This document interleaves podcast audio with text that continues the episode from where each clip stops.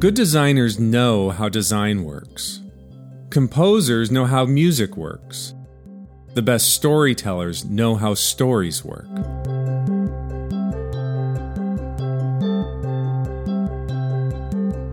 The effect that stories have on us is no accident. Good storytellers don't just tell stories, they know how to structure stories so that they connect with our emotions. Welcome back to episode 2 of The Narrative Mind. I'm your host and the creator of The Narrative Mind, Andrew Robinson. We're halfway through this podcast, and we're going to start to turn a corner. We've created a foundation. Now we're going to stand up a structure. We're moving from the theoretical to the highly practical. The Narrative Mind is now featured on iTunes, Stitcher, and Google Play, which means whether you're on an Apple or an Android device, you can listen to it wherever you go. And if you're finding this podcast helpful, you now have three options for where you can leave a glowing review. I really appreciate it. You know that experience when you meet someone who hasn't seen the television series that you think might be the greatest media achievement of all time? And how you make them promise to go home and watch the show that very night. You've been staying up way too late binge watching it, and you figure they should too.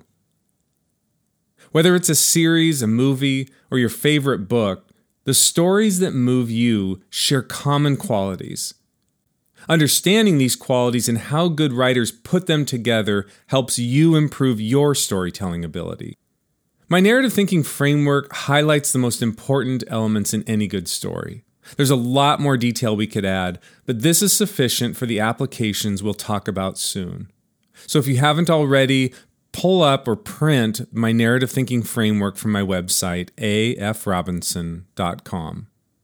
Since most of us are familiar with Star Wars, I'll use that as an example to illustrate these building blocks. So, what do we learn in the opening crawl for Star Wars? A long time ago in a galaxy far, far away. We learn when and where the story takes place. That's the setting. No matter what follows, we know that it took place a long time ago in a galaxy far, far away. Then we meet the hero. Now, I am far from being a Star Wars expert, but many would argue that Luke Skywalker is the hero of Star Wars. We learn that there's a struggle going on. Luke, Leia, Hans, and Chewie battle against the forces led by their arch villain, who we all know, Darth Vader. Let's think about this for a second. Darth Vader's role is at least as important as the hero, Luke Skywalker. Without him as a villain, we have no struggle, and we have no emotional connection to the story. Remove Vader, and all you have is a bland plot about a group of people shuffling around a galaxy far, far away. Rising action increases the tension in Star Wars as it builds towards its crisis. The whole narrative pivots on Luke leading the charge against the Death Star, at this point, the story can go one of two ways. That's the whole point of a crisis. Following the destruction of the Death Star, we enter the story's declining action. They celebrate their victory, and this transitions into the movie's resolution. Leia awards Luke, Hans, and Chewie for their acts of bravery. This framework ensures that we include all of the elements that connects with our audience's emotions. Apart from the framework, we tend to skip to the crisis, we soften the struggle, and we forget the setting. Without these elements, our stories fall flat. They fail to resonate with our audience's emotions. But if you take the time to structure your stories around these elements, your stories have the kind of rise and fall that connects with your audience's emotions. You take them on a journey, and like the participants in the study we discussed in episode 3, They'll enter your story as if it's happening to them. What could be more powerful? Here are four tips that will enhance your stories. I go into more detail in my video series and provide illustrations, but this is going to get you started. First, Tell what you know. Mark Twain's admonition, write what you know, has merit because we all have a genuine emotional connection to the things that actually happen to us. When we translate this into an experience and into a story, the emotions translate to our audience. There's an emotional contagion that infects others in the same way that a secondhand story can't replicate. My second tip for when you're telling stories is to include dialogue. A single line of good dialogue in a story can tell you more about a person than 10 lines of description. My third suggestion is to write for rhythm. A clear voice and cadence helps your audience join your story.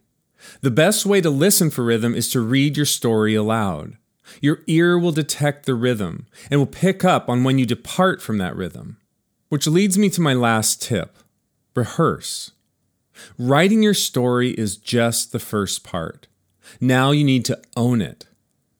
That comes by telling your story over and over again, aloud, until all of the pieces fit together.